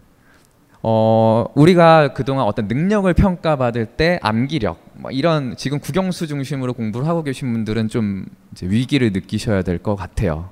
수학, 과학, 이제 뭐 더 이상 사람이 범접할 수 없는 영역이죠. 어, 제가 좀 아는 교수님이 한 분 계신데 서울대 융합기술대학원이라는 곳에서 시험을 볼 때 이렇게 한다고 해요. 처음에 빨 종이를 주고 시험 문제 주고 빨간색 펜으로 너가 아는 걸 써라. 그 다음에 시간이 딱 지나면은 컴퓨터를 켜. 너가 컴퓨터에서 저장해놓고 정리해놓은 내용 인터넷 서치 그다음에 서치를 해서 두, 두 번째는 파란색으로 첫 번째 그 종이 위에다 덧입혀서 써. 네, 사실 저는 그게 지금에 맞는 시험의 방식, 평가의 방식이라고 생각을 하거든요. 우리가 인터넷에 바로 찾으면 나오는 지식을 외워서 쓸 필요는 없다라는 거죠. 오히려 인터넷을 잘 활용하는 능력을 평가하는 게 맞는 거예요. 근데 앞으로 저는 제가 초록색 펜을 꺼내서 야, 너 이제 인공지능의 도움을 받아서 이 문제를 해결을 해. 세 번째 색깔로 시험지에 답을 다는 시대가 오지 않을까. 그러니까 우리가 인공지능을 잘 활용하는 능력이 나의 능력으로서 평가받는 그런 시대가 되지 않을까라는 생각이 듭니다. 그리고 조금 더 나아가서는 이제 인공지능을 잘 다루는 방법, 기능을 능력을 겨루는 것들이 스포츠처럼 변할 수도 있지 않을까. 그래서 이제 하나의 사례인데요. 인공지능 분야 되게 앞서가고 있는 NVIDIA라고 하는 회사가 있어요. 지금 이 회사에서 제시하고 있는 게 어, 우리가 F1 레이싱을 인간이 겨룰 수 있는 가장 위험하고 스릴 있고 빠른 경주를 하고 있는데 지금 보시는 거는 이제 또 다른 개념의 레이스예요. 자동차는 동일해요. 그런데 이제 우리가 각자가 개발한 인공지능을 탑재를 시켜서 한 시간 동안 트랙을 돌려요. 이 정도가 되면 이제 어느 정도 인공지능의 성능에 따라서 속도나 예, 등, 등수가 매겨지겠죠. 그러니까 이제는 인공지능의 어, 인공지능의 성능을 겨루는 시대가 되고 우리는 그걸 스포츠처럼 즐기는 시대가 될 수도 있다. 예, 이런 생각을 해봤습니다. 가상현실이란 얘기 잠깐 하려고 해요. 이거는 우리가 공간, 지금 우리가 있는 공간에 대한 부분, 연결에 대한 부분을 새롭게 정의를 하려고 하고요. VR 혹시 막 체험해 보신 분, 즐겨 하시는 분들 계신가요? 네, 위기감을 가지셔야 됩니다. 지금 이 VR이라는 거가 막딱 어, 그동안은 사실은 몰입감을 중심으로 뭐 롤러코스터를 탄다 이런 식으로 발전했다면은 지금 또 다른 측면에서는 기존의 소셜 네트워크처럼 사람들을 더 긴밀하게 연결해 주는 역할을 하고 있어요. 그래서 다음 시대의 SNS는 가상현실이다라는 얘기를 가장 권위 있는 학자들이 얘기를 하고 있습니다. 사실 이 두 가지가 몰입감과 연결이라는 거 동시에 이루어지기 조금 어려웠어요. 기술적인 한계로 인해서. 근데 최근의 기술의 발전 속도로 봤을 때 이 두 가지는 하나의 공간에서 만날 수 있게 됩니다. 그리고 실제로 여러분들이 날마다 사용하시는 페이스북이 그리고 있는 VR 이거는 실제 주커버그가 프레젠테이션에서 활용했던 데모예요. 가상현실로 구현된 페이스북이고요. 우리가 기껏해야 서로 만 게시판을 보면서 좋아요만 누르고 있어요. 근데 여기서는 감정 표현, 시선을 볼 수 있고 같이 사진을 이렇게 찍어서 업로드를 하죠 페이스북에. 그러면은 페이스북 데이터가 하늘을 향해서 이렇게 날아가요. 지금 보고 있는 이 배경은 런던을 런던이라는 공간을 임의로 선택을 한 거예요. 런던을 배경으로 너와 내가 교감을 하고 사진을 찍었다. 조금 다른 얘기인데 우리 뭐 MMORPG 게임이라는 것들 하잖아요. 리니지나 와우 같은 요거는 이제 아직은 베타 버전 수준의 MMORPG 그리고 VR을 기반으로 내가 게임 속에 VR을 통해서 접속을 해요. 그래서 VR MMORPG라는 이름을 쓰고 있고 이 Sword Art, Sword Art Online이라는 일본의 애니메이션이 있는데 그 게임이에요. 일단은 나의 모습을 스캔을 해서 3D 공간 안에 집어넣어요. 그리고 그 안에서 이제 여러 가지 행동을 하죠. 싸우기도 하고 같이 몬스터를 잡기도 하고 물건을 사고 팔기도 하고 물건을 만들어내기도 하고 뭐 지금 보시는 건 이렇게 한 곳에라 모아놓고 테스트하는 상황이지만 사실 이게 각자 집에서 우리 방에서 이루어질 행위예요. 굉장히 비현실적이고 비인간적으로 보이시죠? 예, 두고 보시면 여러분들이 이런 상황에서 Facebook을 하게 될 것이고 게임을 하게 될 거예요. 예. 저 이 프레젠테이션 VR 안에 가상 데스크탑에서 마, 어, 일정 부분 만들었거든요. 전혀 어려, 어렵지 않아요. 저런 가상 지금 가상 현실이라고 부르는 것이 되게 성 더 성숙돼 그러니까 되게 성숙되고 대중화되면은 그때 되면 아마 가상 현실이란 개념이 이제 없어지는 거죠. 그렇죠. 그냥 그거 자체가 현실이 되어 버리는 가상이라는 프레임 자체가 과거의 리얼부터 뭔가 상충되는 그 개념에서 시작한 거죠. 사실 디지털 아날로그도 앞으로는 개념이 예, 사라질 거라고 저는 생각을 하거든요. 지금 가상현실 안에서 실제로 창작 활동들을 하고 있고요. 지금 보시는 거는 음악을 만드는 거예요. 음악을 악기와 이렇게 연줄 연결도 하고 스피커 연결하고 사실 이거를 뭐 지금은 물리적인 선을 연결을 해서 이런 기계들을 예, 디지털 신호를 주고받고 있죠. 뭐 미디 사운드, 미디 신호나 이런 것들을 VR head mount display 안에서 하고 있고 실제로 이런 앱은 여러분들이 뭐 2만 원, 3만 원을 구매해서 집에서 하실 수 있는 이게 마지막엔 저장이 돼요. 저장이 돼서 우리가 다른 뭐 미디어 음악을 만드는 소프트웨어를 만드는 것처럼 똑같은 결과물을 만들어낼 수 있어요. 그 인터페이스가 매우 사실적인 공간 안에서 펼쳐진다 뿐이죠. 예, 악기를 이제 돈 주고 사지 않아도 되는. 지금 보시는 거는 어, 사진을 가상현실에서 사진을 찍는 어떤 트레이닝을 하는 거예요. 스케이트보드가 펼쳐지는 이런 건 이제 가상 속의 공간이고 나는 virtual photographer가 돼서 카메라 되게 고가 카메라 갖고 있는 여러 가지 세팅 값들을 컨트롤하면서 이 상황들을 트레이닝을 하는 거죠. 지금 보시는 건 이제 가장 궁극의 개념 VR 가상현실 컨텐츠를 가상현실 안에서 만들어요. 네, 게임에서 가장 많이 쓰는 Unreal Engine이라는 거고 Unreal Engine의 에디터를 VR 안에서 작업을 하고, 하게 되고요. 뭐 그 전까지는 이제 뭐 30인치 모니터에서 이걸 3D로 보면서 했었다면은 실제 여기서 움직이고 있는 이런 사물들이 내가 느끼는 뭐 3m다. 그럼 진짜 3m의 크기를 가지고 내 눈앞에서 움직여요. 여러분들 이 경험을 해보지 않으셨으면 와닿지 않으실 텐데 굉장히 기존의 뭐 방식하고는 굉장히 다른 개념이라고 할 수 있죠. 그래서 가상현실 안에서 이런 창작들을 하고 있어요. 제가 여기서 조금 복잡하지만 재밌는 개념을 하나 보여드릴게요. 지금 보시는 이 영상은 구글 스트리트, 우리나라 치면 다음 로드뷰, 뭐 네이버에서도 이런 서비스가 있죠. 한 장소 찍고 원하는 view를 이렇게 볼 수 있는 서비스가 있잖아요. 지금 보시는 이 뮤직비디오는 어떤 창작자가 구글 맵에 들어가서 Street View의 이미지를 계속해서 캡처를 한 거를 이어붙인 영상이에요. 쉽게 말해서 내가 오늘은 파리에 가고 싶어. 그럼 파리를 딱 지도에서 찍어요. 거기서 view 하나하나를 캡처 캡처 캡처 캡처해서 연, 연결해서 마치 그 길을 달리는 것 같은 네, 장면을 만들어낸 거죠.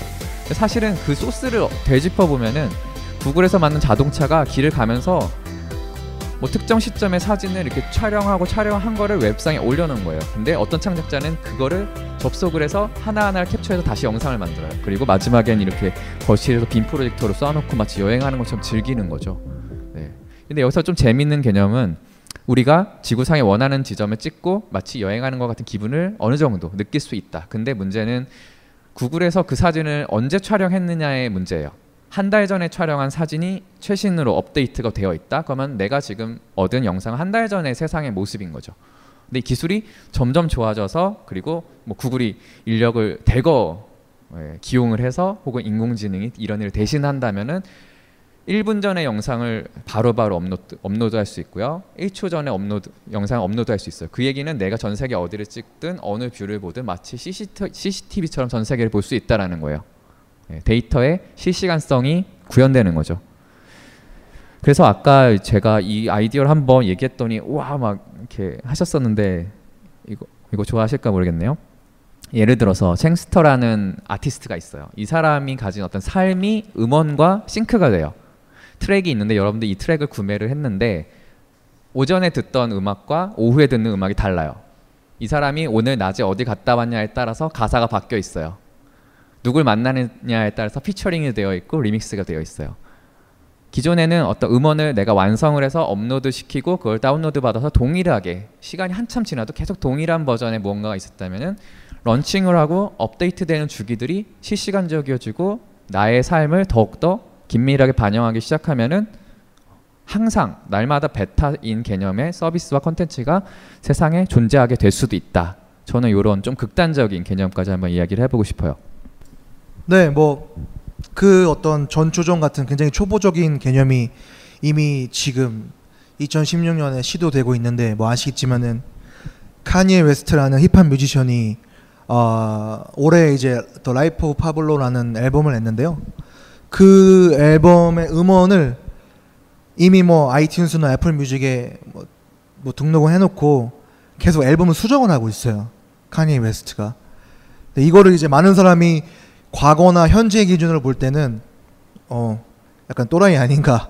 실제로 약간 오락가락하는 이제 예술가이기 때문에 그냥 카니 웨스트의 사적인 개인적인 기질에서 비롯된 어떤 일탈 행위다라고 평가하는 사람도 있지만 어 오늘 강의의 주제의 맥락에서 보면은 굉장히 저는 상징적인 사건으로 아마 역사에 기록될 수 있다. 왜냐하면은 누구도 음원 사이트에 정식으로 등록한 다음에 그 음악을 수정하지 않았거든요. 제가 알기론.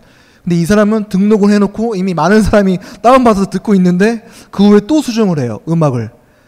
사운드 비트를 바꾸고 피처링 바꾸고 믹싱을 다시 하고 이래서 한두 곡씩 수정을 해서 계속 내놓고 업데이트하고 어, 신곡을 하나 더 얹어서 또 수정을 해놓고 이런 식으로 업데이트를 합니다. 근데 이건 그냥 이거를 개인의 일탈 행위로 웃, 웃고 넘어갈 문제가 아니라 제가 봤을 때는 이 앨범이라는 패러다임 자체가 근본적으로 앞으로 변화할 수 있겠다. 마치 온라인 게임의 패치처럼 이제 많은 뮤지션이 앨범을 정식으로 음원 사이트에 등록해 놓고도 그 후에 계속 패치처럼 수정하고 업데이트하는 것이 이상하지 않은 시기대가 올 수도 있다라고 저는 생각을 하고 이런 생각을 해봤죠. 이러한 시도를 최초로 한 뮤지션이 하필 왜 힙합 뮤지션이었을까라고 생각을 해봤을 때 그건 그냥 저의 추측이지만은 아마 힙합 문화 속에서 오랫동안 리믹스하고 남의 비트 받아서 쓰고 이러한 방식에 익숙한 어, 사람이었기 때문에 이러한 것도 한번 시도해 볼 수 있었 지 않았을까 이러한 연결고리가 있지 않을까 라는 생각을 해봅니다. 또 갑자기 재밌는 게 생각나는데 이제 알파고가 바둑 바둑을 그 뭐 인공지능과 경쟁하는 거였으면은 프리스타일 랩을 그러니까 뭐 인공지능을 이겨봐라 하면서 프리스타일 배틀을 할 수도 있다는 거잖아요. 갑자기 생각났어요. 그냥 재밌. 재밌는 생각 같아서. 네. 참고하겠습니다. 네, 그 사례를 좀 찾고 싶었는데 아직은 좀 어려웠고 반대로는 프리스타일 하는 사람이 어, 어떤 인공지능의 도움을 받을 수는 있지 않을까 어떤 가사적인 부분 라임이나 용어들을 띄워놓고 이렇게 도움을 받으면서 프리스타일을 할 수 있지 않을까 뭐 그런 것들이 어, 편법이나 반치 치트가 되지 않고 인정받는 시대가 오지 않을까라는 생각도 해봤어요. 네. 힙합에 대한 이제 좀 접점을 가지고 실제적으로 힙합이랑 어떤 연관성이 있나 얘기를 해보려고 하는데 제가 아, 사실 이게 되게 어려웠어요. 주제를 정한 거가 너무 급진적이었나 생각이 들 만큼 이런 사례나 이론들을 찾기가 조금 어려웠는데 일단은 음, 힙합은 지금은 대세죠, 그렇죠?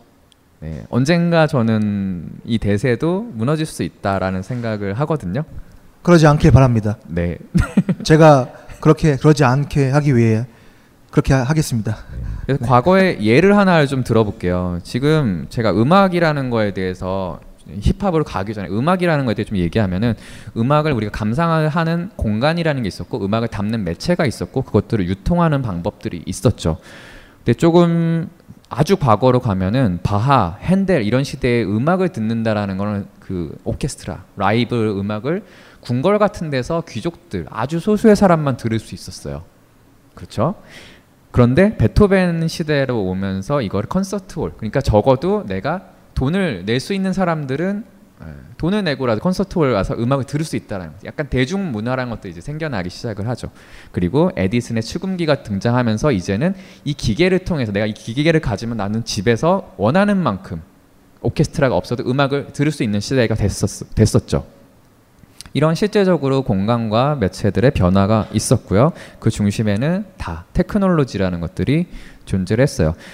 이 폰카얀이라는 되게 유명한 지휘자와 베를린 필하모니 오케스트라가 전 세계적으로 아주 큰 위상을 가질 때가 있었어요. 근데 문제가 이제 막 아날로그 시대가 끝나고 디지털로 넘어오면서 위기가 찾아오고요. 뭐 다 음원으로 이제 소, 음원 음악을 소비하기 시작을 했죠. 집에서 비디오를 보고요. 위기가 찾아와요. 아무리 권위가 있고 실력이 있어도 예, 아무도 이 음악을 더 이상 소비하지 않게 되는 거죠. 그래서 사실 이 필하모니가 대단한 거는 빠르게 이 디지털적인 변화에 진화에 예, 발맞춰서 살아남기 위한 노력을 했고요. 어, 일정 돈을 내면 사실 적 적은 돈은 아니에요. 한 23만 원 정도의 돈을 내면은 그동안 2008년 이후에 모든 영상을 집에서 감상할 수 있게 해주고요. 그 이외에도 여러 가지 부가 서비스들을 주고 유튜브에 영상을 올리고 SNS를 활동을 했어요. 예, 클래식이 가진 권위와는 상당히 상충되고요. 격이 좀 떨어지는 행동일 수도 있죠. 근데 이렇게 함으로써 다시 재기를 하고 지금은 뭐 웹사이트 갔더니 막 현란한 최신의 서비스들이 다 존재를 하더라고요. 저는 굉장히 긍정적인 변화라고 생각을 해요. 힙합도 언젠가 이런 뭔가 뭔가 발버둥 치는 행동들이 필요한 때가 올 수도 있겠죠. 제가 몇 가지 이제 실제로 음악과 관련된 것들을 좀 보여드리려고 해요. 가상현실 이제 이야기했었고요. 가상현실이 왜 제가 많이 인용을 하냐면 가상현실이라는 것 자체가 환경 자체가 디지털 기반이기 때문에 여기에는 인공지능이 곧바로 결합을 할 수 있어요. 그리고 아까도 보여드린 뭐 MMORPG 게임 같은 데 있는 몬스터 같은 것들은 실제로 저열한 수준이지만 인공지능에 의해서 움직이고 있고요. 이미 그 안에 인공지능들이 들어가 있다는 얘기죠. 어, 암묵지적인 노하우나 어떤 개성들이 전혀 음악에 반영되기가 어려워요. 근데 이런 인터페이스들을 활용을 하면은 되게 감각적인 어떤 경우에 오류가 있을 수도 있고 실수가 있을 수도 있죠. 라이브적인 성격들이 존재를 하죠. 예, 이런 것들이 가능해지는 서- 어, 이거는 실제 구매해서 바로 쓸 수 있는 그런 제품이고요. 디지털 사운드에서도 연주자의 아날로그적인 숙련도 같은 것들을 이제 반영할 수 있는 시대가 되어가고 있어요. 이걸 이제 다음 주에 그래피티와 연결되는 다다음 주입니다. 다다음 주인가요? 네 접점인데 가상현실 속에서 이렇게 그래피티도 힙합의 하나의 문화잖아요. 저항적인 게릴라적인 이런 문화라고 할 수 있는데 가상의 무한대 도시 공간에 무한대 벽에다가 원하는 그림을 그릴 수 있어요. 인터페이스적으로는 굉장히 유사하다고 볼 수 있죠. 강헌 선생이 명리학 강좌를 한다고 했을 때 무슨 생각이 들었냐면 인문학적 관점에서 명리학을 재해석을 해서 세상을 보는 하나의 관점을 뭐 tool을 프레임을 제시하려고 하는 거 아니겠는가라고 생각하였어요. 제가 받은 인상은 이겁니다. 이게 일종의 지도체이구나. 나를 찾아가는 내비게이션. 강원의 명리 운명을 읽다. 식신이 뭡니까? 처먹는 거. 아 명리학 쉽구나. 도서 출판 돌베개에서 나왔습니다. 그래피티와 관련해서 이제 레이저 태그라는 게 한때 유행을 한 적이 있습니다. 2000년대 한 중반 정도 이제 지금 여기 여기 그 저희 그래피티 때 나오실 게스트가 미리 지금 염탐하러 와 있는데 어 레이저 태그라는 게 말 그대로 직접 벽에다 이제 그리는 스프레이를 그리는 게 아니라 이제 레이저를 통해서 이제 그림을 그리는 거예요. 실제로 뭐 예를 들면 여기 뭐 조선일보 벽에다가 이렇게 뭐 엿먹어라 뭐 이런 식으로 쓸 수도 있는 것이고 예, 그런데 그것이 그러한 기술의 진보가 가져다 준 어떤 변화는 그거를 마음대로 지울 수 있다는 거죠 자유자재로 레이저로 쏘는 거니까 그렇기 때문에 제가 봤을 때는 아 그게 어 진화된 기술을 잘 활용을 해서 그래피티의 정신을 그래도 유지시키고 있는 형태가 아니었나라고 생각이 드는 거죠. 왜냐하면 가상의 공간이 아니라 현실의 공간에서 레이저를 쐈으니까요. 네. 실제로 그 그래피티 리서치 랩은 중국에서 그 행위를 하다 잡혀가서 행방불명 됐었다고 들었어요. 네. 중국에서 잡혀가면 행방이 없어지나 보더라고요. 그게 이제 기술의 진보가 그래피티의 정신에 기여하는 쪽으로 이제 잘 긍정적인. 만들어진 것이 바로 레이저 태그라는 그래피티 형식이 아닌가라고 저는 생각을 했는데 이제 국왕 그래피티에 나오실 그 메인 게스트 분께서는 뭐 그런 정도까지는 아니다라고 이제 말씀을 하셔가지고 기회가 되면 지금 한번 들어볼까요? 그래피티 attitude 말씀을 하셨는데 어, 이거는 좀 별개인 것 같아요. 가상 현실이나 증강 현실, 인터넷상 뭐 이런 쪽에서는 어, 정말 attitude 자체가 남지 그래피티가 갖고 있던 tagging이나 이런 것들이 남지는 않을 것 같아요. 이건 일종의 어떻게 보면 다시 되게 어떻게 보면 우리가 지금 되게 고전을 보면서 말하는 어떤 그런 태도랑 비슷한 걸 수도 있어요. 다시 뒤로 간 걸 수도 있죠. 예를 들어서 아까 그 게임 속 가상 현실 속에서 게임 캐릭터를 만들잖아요. 그런 것처럼 어, 그래피티 라이터가 만약에 지금 당장 증강 현실로 들어가서 뭔가를 한다면 무조건적인 어떤 이미지적인 걸 입히지 않을 거예요. 뭘 부실 수도 있어요. 그냥 만약에 내가 할 수 있는 능력만 된다면 말 그대로 뭔가를 부시거나 바꾸거나 그런 것만으로도 그래피티적 쾌감은 충분히 느낄 수 있다고 생각합니다. 솔직히 원래 기본적으로 우리가 지금은 굉장히 다, 다채로운 사회지만 60년대 뉴욕에서 세상의 모든 것들이 최첨단인 그곳에서 최첨단의 반항을 한 거거든요. 그래피티는 일종의 뭐 비보잉도 몸으로 반항을 한 거고요. 어떻게 보면은 기존 질서랑은 아예 다른 개념들이었어요. 모든 힙합의 몸짓이나 모든 그런 아웃풋들은 그래서 제 생각에는 그래피티가 앞으로 미래는 물론 제 아트에도 여- 어느 정도 그 개념이 있고요. 좀 저렇게 직관적으로 tagging을 한다거나 색을 입히고 이미지를 만드는 게 아니라 좀 더 attitude가 더 확장될 수 있는 그런 개념이 아닐까 합니다, 솔직히. 감사합니다. 우! 그러니까 저희의 의견과 이제 현직 graffiti writer의 의견을 이제 균형 삼아서 들으시면 되겠습니다. 예, 진행해 주시죠. 네. 실제로 뭐 이렇게 눈에 보이는 어떤 인터페이스적인 거 혹은 비주얼적인 결과물이 없이 뭐 해커들 같은 경우에는 알 수 없는 이런 데이터의 흐름 가운데 그런 액티비즘적인 행동을 하기도 하죠. 그래서 그 매체에 맞는 그 특성에 맞는 방식 그게 사실 중요한 것 같고 네 그래피티의 예를 하나를 들어봤고요. 이게 적합한 예가 될지 모르겠는데 지금 어떤 미디어 악기들이 많아지고 있어요. 다 테크놀로지를 통해서 우리가 음악을 만드는 때부터 음악을 들려주는 데부터 전달하는 데까지 기술을 이용하고 있는데 지금 보시는 거는 이 마이크 하나를 가지고 루핑되는 비트를 만들고 있어요.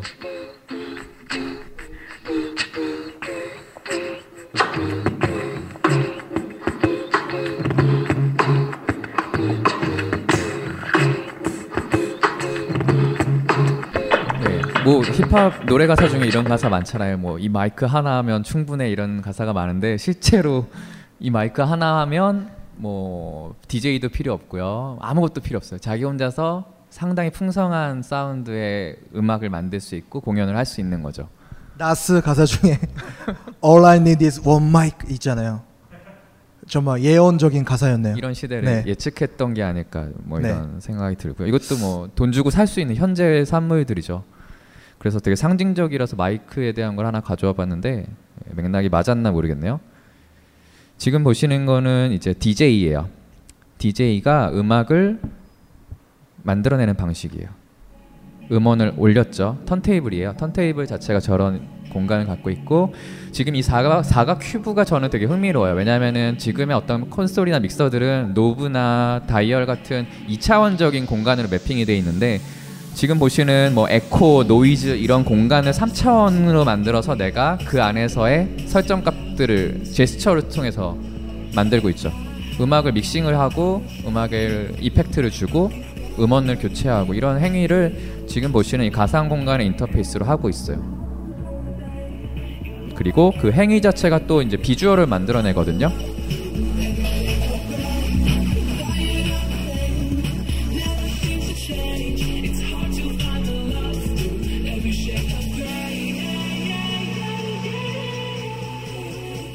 두 손으로 음악을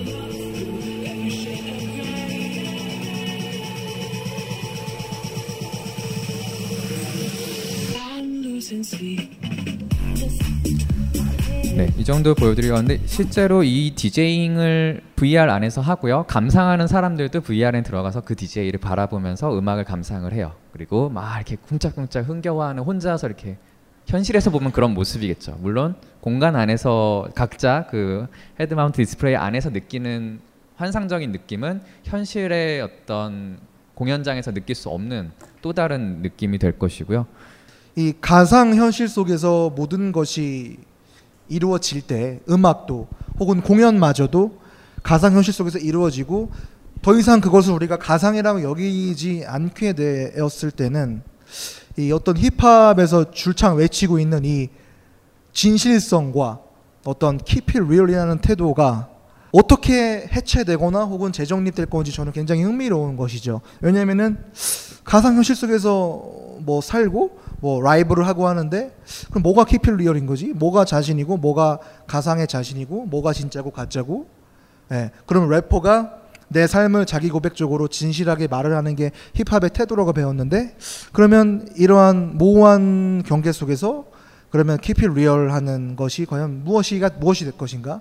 어, 어떠한 래퍼가 가장 keep it real 하는 래퍼로 대접받을 것인가에 대한 기준도 사실 굉장히 해체되고 재정립될 수도 있다라고 한번 생각을 해봤습니다. 지금 이 사례까지 이제 보시면은 우리가 뭐 대중과 물리적인 만남 자체가 없어. 우리 뭐 이미 식탁에서 앞에 있는 사람하고 메신저로 대화하고 있잖아요. 그것처럼 옆방에 있는 엄마와 가상현실을 통해서 대화하고 밥 먹으라는 얘기를 할 수도 있는 시대가 오는 것들이 뭐 자연스러워질 것 같아요. 저는 이제 마지막 예시인데 사실 이제 인공지능이 실제 랩을 만들 수 있는가, 랩을 할 수 있는가에 대한 얘기고요. 이번에도 딥, 딥 비트예요. 지금 여기서 나오는 얘기는 일단 뭐 굉장히 많은 가사 데이터들을 수집을 했고요. 네, 줄 단위로 라인 단위로 굉장히 많은 가사들을 수집을 해서 그것들을 이제 인공 deep learning machine learning 방식으로 계속 분석을 하고 있고 이런 데이터들도 보여줘요. 어떤 래퍼가 가장 많은 라임을 갖고 있는 아티스트였고 대중들이 갖고 있는 1.2보다 인공지능이 만드는 가사는 1.4로 라임이 더 풍성하다. 트위스타라고 The takeaway? The lyrics that the computer generated to me 그래서 이제 이 아, 실제 래퍼들이 이렇게 만들어진 가사들을 한 번씩 performing을 해보기도 시작했고요. 꼭 이 가사를 그대로 쓰지 않더라도 내가 가사를 쓰는 데 있어서 추천을 받으면서 훨씬 백과사전, 뭐 국어사전, 영어사전 뒤지는 것보다 훨씬 더 효과적으로 좋은 가사들을 얻을 수 있는 거죠. 지금 인공지능이 생성한 가사를 사람이 랩을 하는 거죠. 그렇죠. 최초로 했던 사례고 지금 보시면 이 SoundCloud에 음원들이 올라가 있어요. 그리고 이거는 이제 챙스타가 들어보시고 느낌을 얘기해 주셨는데 어, 어떤 느낌이셨는지 한번 직접 얘기해 주시면 좋을 것 같아요. 뭐 아직까지는 그 인간을 따라오지 못하는 정도의 청각적인 그 즐거움은 전혀 없는 그냥 voiceware가 뭐 blah blah blah 하는 정도였는데 뭐 그것도 모르는 거죠. 얼마나 빨리 변화가 이루어질지는. 뭐 지금 말씀하신 건 사실 이 가사 작성된 가사를 기계가 이렇게 소리를 내서 랩을 하는 것들을 들었을 때 느낌인데 그런 거에 특화되어 있는 소프트웨어들은 또 있어요. 뭐 보컬로이드 같은 사람의 음색을 더 사실적으로 표현하는 이제 디지털 기반이기 때문에 그런 것들이 서비스 단에서 쉽게 결합을 할 수 있고 가사만 충분히 좋다면은 그것들을 사람들에게 어, 정말 좋은 음악으로서 들려주는 시대는 그리, 그리 멀지 않다 개인적인 생각이고요. 에, 인공지능 MC가 랩 MC의 랩이 차트를 지배하는 날이 온다 안 온다 이제 이런 담론을 우리가 주고받을 네네. 수 있겠죠. 아까는 퍼포먼스도 인공 퍼포먼스도 인공지능이 한 예인 거잖아요. 그러니까 저는 이제 랩에서 어 제가 또 지난 강의에서 살짝 말씀드렸던 것 같은데 뭐 발라드는 전문 작사가가 따로 있죠. 뭐 김이나라던가 뭐 윤종신이라던가. 근데 래퍼는 아직까지도 자기가 작사를 직접 안 하면 가짜 취급을 받는 전통이 있는데 제가 봤을 때 인공지능이 이 작사를 형식적으로든 내용적으로든 되게 뛰어나게 하는 날이 온다면 랩을 하고 싶은데 내가 직접 쓸 필요가 없어지는 거죠. 여기다 주문한 다음 주문해서 인공지능이 만들어낸 가사가 형식 형식은 물론이고 정서적으로도 훨씬 완성도가 높아요. 그러면 그걸 가지고 래퍼가 랩을 하는 날이 올 수도 있고요. 그럼 거기서 또 문제가 이 또 keep it real 예, 인 거죠. 거기서 내가 작사를 근본적으로 안 했는데 이거는 그러면 이게 keep it real 하는 건가? 이게 힙합의 고유한 어떤 멋을 담고 있는 것인가? 이런 어떤 혼란이 올 수도 있는 것이죠. 결국에는 현상은 현상일 것 같아요. 이런 것들이 실현되는 날은 오겠죠. 근데 이걸 누군가는 분명히 활용을 할 것이고 그러면서 앞서 그래피티에서도 얘기했듯이 테크놀로지를 지배하는 것이 아니라 지배당하면서 원래 정신 잃어버리는 누군가 래퍼들도 있겠죠. 근데 어떤 사람들은 이제 오늘의 처음 주제가 이제 디지털 다윈이즘이잖아요. 진화해 나가는 거예요. 그것들을 함께 활용하면서 공존할 수 있는 방법들을 분명히 찾아 나가는 사람들이 있을 거고 그런 도움을 통해서 남들보다 독보적인 단계로 나아가는 사람들이 저는 생겨날 거라고 보고 있고요. 그래서 이제 뭐 오늘 마지막 마무리 페이지인데 힙합이라는 거가 지금 디지털이란 어떤 형식 안에서 음악이 변화하고 뭐 공연이나 어떤 음악을 창작하는 여러 가지 방식들이 변화하는데 어, 계속해서 공통적으로 흘러갔던 얘기가 이런 디지털적인 포맷, 음악으로서의 포맷만이 아니라 힙합은 어떤 문화나 정신이라는 걸 분명히 함께 결합돼 있는 장르잖아요. 그런데 우리의 삶에서 이런 가상현실이든 인공지능이 우리의 삶의 일부가 되고 우리의 정신과 문화의 일부가 됐을 때 힙합이 그것들을 반영하지 못한다라고 하면 사실은 어, 과거의 이야기들을 하게 되는 거죠. 지금 노래 가사에는 SNS도 등장하고 뭐 스마트폰도 등장하듯이 이런 것들이 자연스럽게 등장할 때가 올 거라고 저는 생각을 하고요. 테크놀로지 또한 힙합 문화의 정신, 문화와 정신의 일부가 될 수 있을 거다. 저는 이제 간략하게 오늘의 결론은 이렇게 내려보고 싶습니다. 변화하는 것을 가리켜서 일단 그것을 아 더 나빠진다고 생각하는 순간 진짜 그 사람은 그 순간부터 꼰대가 된다고 생각하거든요. 그 모든 분야든 간에 지금 뭐 뉴미디어의 흐름들 되게 짧은 영상 콘텐츠 뭐 그리고 뭐 젊은 세대가 많이 쓰는 뭐 초성어들 이런 것들을 되게 어, 더 나빠지고 가치가 떨어진 것이라고 생각을 하는 순간 되게 우리는 꼰대가 되는 게 아닌가라는 생각을 하고 이러한 기술의 발전도 제가 봤을 때는 이러한 기술이 힙합의 태도를 힙합의 정신을 힙합의 예술성을 훼손할 거야라고 접근하지 않고 그냥 변화하는 것이고 거기에 적응해야 되고 새롭게 어, 개념을 재정립해야 된다고 생각을 하고요. 그것이 바로 이제 오늘의 결론과도 좀 맞닿아 있는 것이죠. 이러한 변화하는 기술 자체가 또 힙합의 어떤 태도나 정신과 자연스럽게 스며들 것이다라고 생각합니다. 네. 저는 뭐 일단은 항상 그냥 지금 잘하자라는 생각을 많이 가지고 철학을 가지고 있고 지금 그냥 아직 인공지능이 도달하지 않은 시대에서 랩 잘하는 것도 진짜 노력을 많이 해야 되는 일인데 굳이 아직 일어나지도 않은 일을 걱정할 필요는 없다고 생각하고 또 그렇 그때 변화가 왔을 때 거기에 맞게 적응하면 된다고 생각하기 때문에 굳이 뭐 인공지능이 뭐 인류를 지배한다 이, 이렇게 좀 뭐 쓸데없다고도 생각할 수 있는 그 걱정은 할 필요 없다고 생각하고요. 그리고 이 자연은 거스를 수 없는 거고 변화는 항상 이뤄왔기 때문에 이루어져 왔기 때문에 만약에 인간이 지배를 받는다고 해도 그거는 우리가 막을 수가 없다고 생각해요. 그런 시대가 도래한다고 하면은 네 어떻게 생각하세요?